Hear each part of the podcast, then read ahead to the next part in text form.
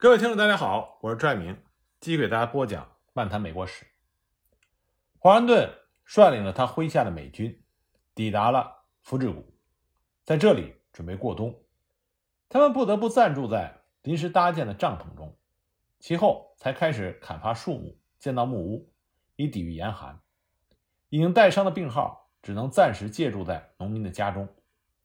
按照规定，每一个小木屋应该是宽十四英尺。长十六英尺，高六点五英尺，墙壁用原木构成，再以泥灰抹缝。生活的地方应由原木建成，周围抹上泥灰。屋顶用原木锯成粗木板或者厚木板搭成。将官一个人单独住一间木屋，一间小屋里住十二名军士和士兵。每个旅和团的参谋和每个团的团长也同样分配一间。每个连的连长也可以独自有一间。士兵们住的小木屋对面就是街道，军官们的木屋则在其后排成一行。慢慢的，这个营地初具了军人村的规模。那么，在部队开始从事这种劳动的两天之后，前方传来了消息：一支英军已经由切斯特出发，其目的就是要掳掠粮草。华盛顿就立刻命令亨廷顿和瓦农的部队准备迎击英军。出乎意料的是，这两位将军的回答足以说明美军当时的惨状。亨廷顿写道：“作战远远比挨饿好受得多，我的军队已经濒临弹尽粮绝。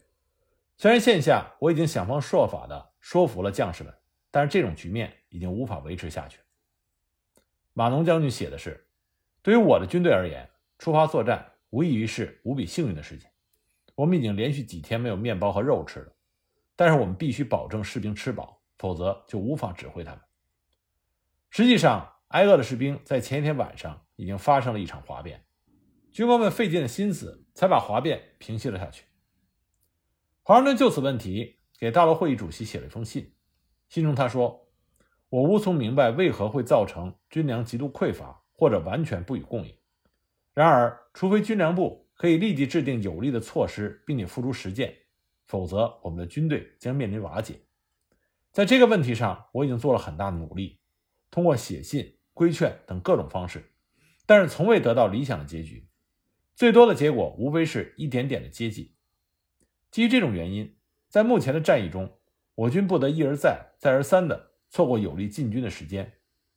当下，我已经命令几个部队准备迎敌，但是倘若一股敌军今天上午越过库尔吉尔河，这几个部队将无法出动。那华盛顿发出这封信之后，就得知宾夕法尼亚州议会已经向大陆会议提出了抗议，反对他进入到福治谷的东营，这让原本处于困境的华盛顿更加的孤立无援。他统帅的军队饥寒交迫、居无定所，正在十二月的冰天雪地里承受困苦。在这种形势下，得知宾夕法尼亚州议会的这一举动之后，忍无可忍的华盛顿。在1778年2月13日，再次写信致大陆会议主席。这封信的内容叙述了他所处的困境，并且交代了造成这种困难的原因是立法机关不明智的强行干涉造成的。在信中，华盛顿写道：“军粮部发生的人事变动和我的判断相反，因此带来的后果本就是意料当中的事情。所以我到目前为止，即使在表达我的不满的意见时，态度还是温和的。”然而事实却让人无法接受。谁都知道，军队延误战机是由于缺乏粮食、衣服等其他的必需品。但是平民百姓，就连掌权的领导，也把军队延误战机的责任推到我的身上。现在我不得不在此为自己澄清事实。我可以没有半点虚假的负责任的说，没有任何一个人可以像我一样，在采取各种措施的时候，受到部队各部门的排挤和孤立。从七月份开始，我们就从未得到军需总长的任何援助。然而，军粮总长把他手中没有粮食的很大一部分责任推到了军粮部的身上，以军粮部不给予援助来逃脱责任。在此，我还要再补充一点我军的命令：军队必须始终保持两天的粮食供给。如果有突发情况，有粮食需要，就必须提供军粮的补给。可是，在我军与敌军对战的过程中，每次都是因为粮食短缺、供给未果而受到严重的掣肘。根据今天的战地统计，目前军营中因为没有衣服御寒蔽体而无法作战的士兵有两千八百九十八人，而且还有因为没有鞋穿而冻坏双脚的士兵，这些人数还没有统计进去。事实证明，我军并没有得到军服总长的多少帮助。在这种恶劣的情况下，我军又怎么可能正常的作战，履行士兵的职责呢？据统计，我军全部的大陆军，其中包括博高英投降之后调到我军的东部各旅，排除一部分派到威尔明顿的马里兰州军队的士兵，现在军队中适于作战的不超过八千二百人。自四月份开始，由于士兵们吃不饱穿不暖，受尽饥寒之苦，使我军能够作战的士兵又减少了将近两千人。我们不难发现，其实有些人对军队进入东营的实质并不了解。就责备和否定这一措施，他们这样的做法就说明他们对战士的情况并不了解，真的以为每一位战士不食人间烟火就可以英勇杀敌了。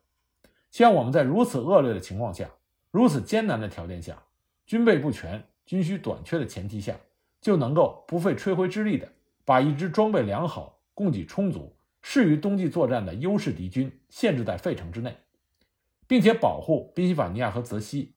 不受外敌的侵犯。更让我惊诧的是，明明有一些先生深知战士们艰苦的战地情况，却丝毫不给予同情。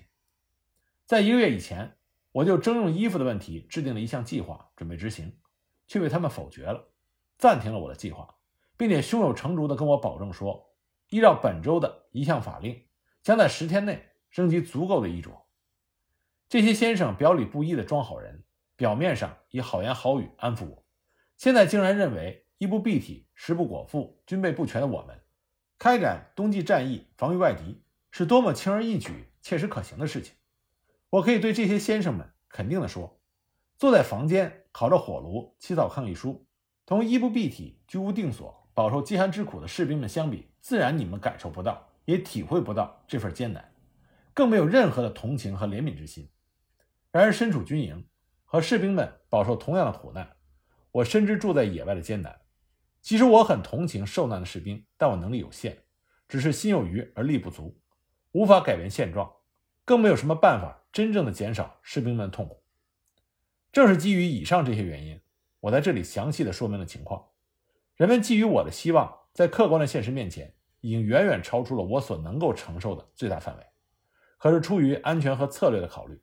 我又不能对外暴露军队的真实情况，否则会招来诽谤和谗言。但是我发现这一情况再一次加深了我的痛苦，让我更加为难。当下在如此紧急的情况下，为了士兵，为了军营，华盛顿他迫不得已地使用了大陆会议不久之前授予他的权利，向附近的村落人家购买粮食，或者强行征用并发给大陆会议付款的凭证。华盛顿本人是十分不赞成这种做法的，他尊重并且同情耕作的农民，他对这些农民有着深厚的感情，所以十分担心这种做法会带给百姓压力，败坏军队的风气，更害怕刺激全国出现唯恐军人左右一切的嫉妒心理。华盛顿在给大陆会议主席的信中还写道：“这种做法只能解决一时之需，只能偶尔的用一下而已，否则后果十分的严重。”这不仅会令百姓惶恐、猜忌、丧失民心，还会在军队中形成不良的风气，日后难以消除。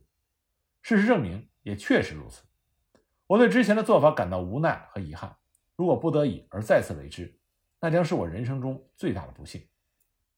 这封信是华盛顿对于他在1777年到1778年初人生经历的一种总的爆发。这段时间是他军事生涯中最艰难的时段，也是对他的人格和运气考验最大的人生时段。在这段时间，他面对强敌，可是手中既没有补给，也没有军费，部队的战斗力低下，士兵的状态松懈散漫，还要处理来自后方的种种干扰。而他最大的依靠大陆会议，更使他陷入到孤立无援的境地，违背了军界的惯例。提升了一些人，让华盛顿手下的军官受尽了委屈。在这种糟糕的情况下，华盛顿要想重振军队，实属难上加难。但是华盛顿他做到，他想尽办法安抚了受尽委屈的战士们不满的情绪，说服他们不计较物质荣誉，安心作战。这正是华盛顿魅力和才华所在。那么，正当华盛顿和他的部下在荒无人烟的福治谷安营扎寨，那么仍然有责难和诽谤向他起来。相反呢，盖茨将军却成了人们赞美的对象，甚至有人给他写信。催促他就任军事委员会主席一职。面对人们对自己的称赞，盖茨将军显得飘飘然起来。可就在他自鸣得意的时候，却收到了米弗林的来信。米弗林的信中是这么说的：“将军，有人摘录了康威写给你的信件中的一段，并把它交给了司令部。所以说这段摘要中谈的都是一些合理的意见，也不应该交给你的任何一位幕僚。”华盛顿将军现在已经把它寄给了康威，他们不会伤害你本人，但可能伤害到你的一些朋友。当盖茨读到这封信的时候，不禁紧张了起来。究竟是哪一部分被摘录，并且寄给了司令部呢？又是谁这么做的呢？这些在米弗林的信中并没有提及。由于没有说明具体的情况，这就令盖茨痛苦不堪。华盛顿写给康威的信简明扼要。使得本就对具体情况一无所知的这些反对华盛顿的集团成员们更加的惶恐。为了弄清楚是谁偷看了他的信，盖茨写信给康威和米弗林，焦急地询问他们哪几封信被人偷偷拿去。他说：“世界上恐怕没有人比自己更注意妥善保管信件，对那个出卖我的恶棍给予什么样的惩罚都不为过。我相信你出于对我的友谊，出于保障我们安全的热情。”一定会告诉这个恶棍的名字。盖茨对自己的幕僚也进行了盘问，得到的答案是一致的，同样也是令他失望的，就是他们对这件事情一无所知。那么，他就把怀疑的目光转向了汉密尔顿上校，认为是他偷报了机密，因为在一个时期，汉密尔顿上校可以随时的到盖茨将军的司令部去。十二月八日，盖茨将军给华盛顿写信。要求华盛顿协助追查，把康威将军写给他的信件摘录，交到华盛顿手中的告密者。同时呢，他把这封信的一个附件送给了大陆会议的主席。那么，华盛顿就回复了盖茨将军的信。信中，华盛顿说：“我收到了你上月八日的来信。让我惊讶的是，你在信中告诉我，那份信的抄件已经寄给了大陆会议。你这么做的原因是什么？让我百思不得其解。但你这么做一定是出于某种目的。”对此，我不得不采用同样的方式来传递我的复信。我要告诉你的是，威尔金森上校去年前往大陆会议的途中遇到了斯特林勋爵。根据我的了解，当时他们并没有约定保密。上校便对斯特林勋爵的副官麦克威廉斯上校提到了康威将军写给你信中的一句话：“上天决心要拯救你们的国家，如果不让的话，一位软弱的将军和拙劣的顾问们。”会把他们葬送掉。斯特林勋爵把这段话转报于我，并且附上这样一句话：附上的这段话是威尔金森上校告诉麦克威廉斯少校的。我认为揭发这种两面派行径是我的职责。华盛顿在信中还写道：他写信给康威，只是向他表明，他对于他的阴谋行径并非是一无所知。那么华盛顿的回答就解开了他之前给康威的短信的谜团。也表明，康威与盖茨之间的信件之所以透露出来，是因为盖茨将军的手下威尔金森嘴巴不严的缘故。华盛顿和他的军队扎营于佛治谷，这里的生活很艰苦。当地的人们经过了战争，不再支持军队，即便是有牛羊和粮食，也不肯拿出来，而是拿到费城去卖个好价钱。派出去征集粮草的小分队，经常是一无所获，空手而归。华盛顿曾经写道：“他的军营里发生了饥荒，近一个星期，士兵没有吃到肉食，士兵们饥寒交迫，但他们并没有因此而怨声载道。对他们的这种精神，我钦佩不已。”曾经有英国的历史学家提到过华盛顿对士兵的驾驭能力。他指出，在如此恶劣困苦的环境下，食不果腹，很多士兵生病甚至死亡。即便如此，也没有士兵离开他。相比之下，英军就表现得涣散懒惰。当春天来到的时候，两军的部署没有发生任何重大的变化。华盛顿曾经推测英军会进攻他的营地，但事实证明，何塞将军缺乏冒险的精神。与此同时，博高英及其军队的投降，对英法两国的内阁也产生了非常大的影响。他投降的消息推动了法国内阁从速的采取行动，原本进行缓慢的谈判，现在顺利的结束了。一七八年五月二日，一位信使带着两项条约，一项是友好通商条约。另外一项是防御同盟条约，直接从法国回来。这两项条约是一七七八年二月六日签署于巴黎。法方的代表维热拉尔先生，美方的代表是本杰明·富兰克林、塞拉斯蒂恩和阿瑟里。防御同盟规定，如果法国与英国发生战争，缔约双方应携手共同作战。未经另一方同意，任何一方不得与大不列颠停战，也不得放下武器，直到美国独立。这两项条约在大陆会议上得到了一致通过，在约定公布之后，全国的公众为之欢呼雀跃。在福士谷军营，华盛顿和他麾下的士兵们在五月六日举行了盛大的军事庆典。这一天，随军的牧师向上帝感恩，然后举行了盛大的阅兵，鸣礼炮十三响，全军高呼“法兰西国王万岁”，为美国各州欢呼。接着举行宴会。由军乐队伴奏，华盛顿与部下以及官兵共同的庆祝。英军撤出费城的迹象日益增多，费城军营里边一片混乱，士兵们收拾着自己的行李，重炮被装上船，这些迹象似乎表明英军要撤出费城。不过，事实表明，英军即将开赴纽约，他们会将纽约作为集合地点，或者作为占领哈勒逊河流域的中间站。英军的这种状态保持了有三个星期的时间。华盛顿要求自己的军队时刻做好开赴哈德逊河地区的准备。他还派遣了马克斯韦尔将军率领着泽西的部队的一个旅，和狄金森少将带领的泽西的民兵配合作战。英军虽然显露出撤军的迹象，却迟迟没有从费城撤军，这就让华盛顿颇费心思。驻扎费城英军有五千人。被派去了西印度群岛法国的领地，为发起突然进攻做准备。另外有近三千人去了佛罗里达，剩下的士兵和粮草被运往了纽约。这个时候，费城的英军剩下了一万人左右，而华盛顿带领的军队还有一万两千多人，民兵一千三百多人。六月十八日清晨，英军在克林顿爵士的指挥下秘密撤出了费城。六月三十日，英军行进到桑迪贾附近。由于暴风雨的影响，桑迪亚半岛和大陆脱离，一道很深的海峡隔在两者之间。幸运的是，何塞将军的海军分舰队于前一天到达了甲内，他们用船只组成了一座跨越海峡的桥梁。陆军部队正式通过这座桥到达了海峡，并被分派出去。